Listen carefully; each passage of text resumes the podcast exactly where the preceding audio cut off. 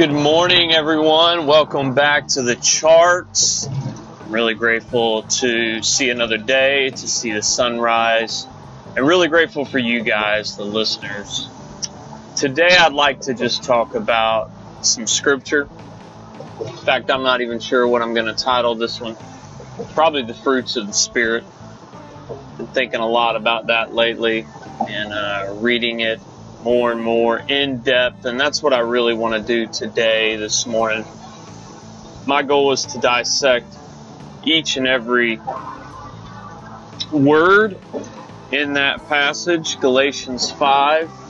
If you have your Bibles or apps, turn there and you can follow along with me. And uh, let's start.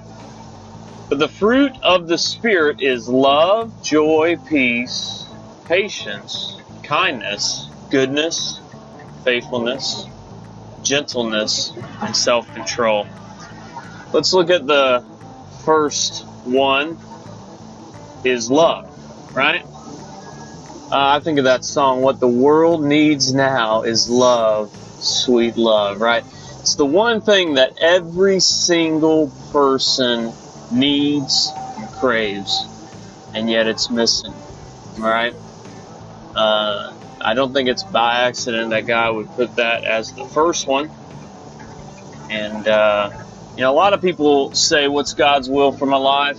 I believe this could be one, one way of answering that.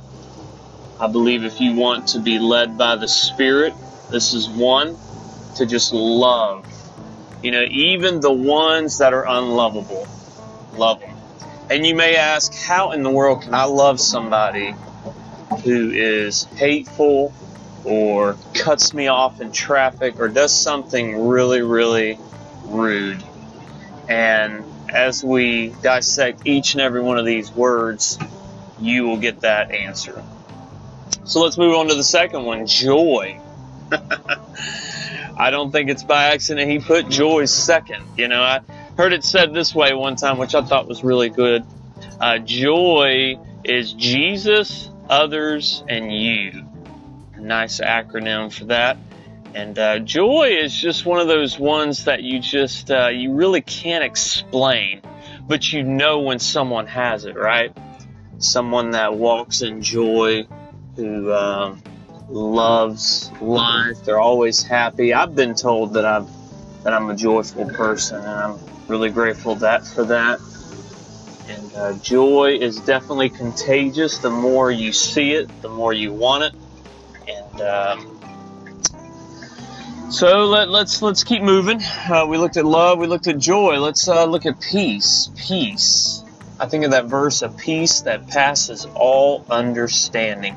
Even when things are tough, you can have peace. You ever met somebody who has peace, who even in the darkest times, you can tell there's something different about their life. They have this underlying emotion that is uh, is undescribable, and I believe that's peace.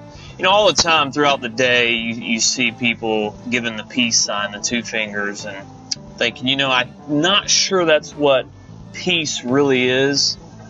Um, I think it's also it correlates when you go into the library. You ever notice there's peace among the building?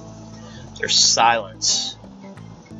There's a moment of solitude. And I believe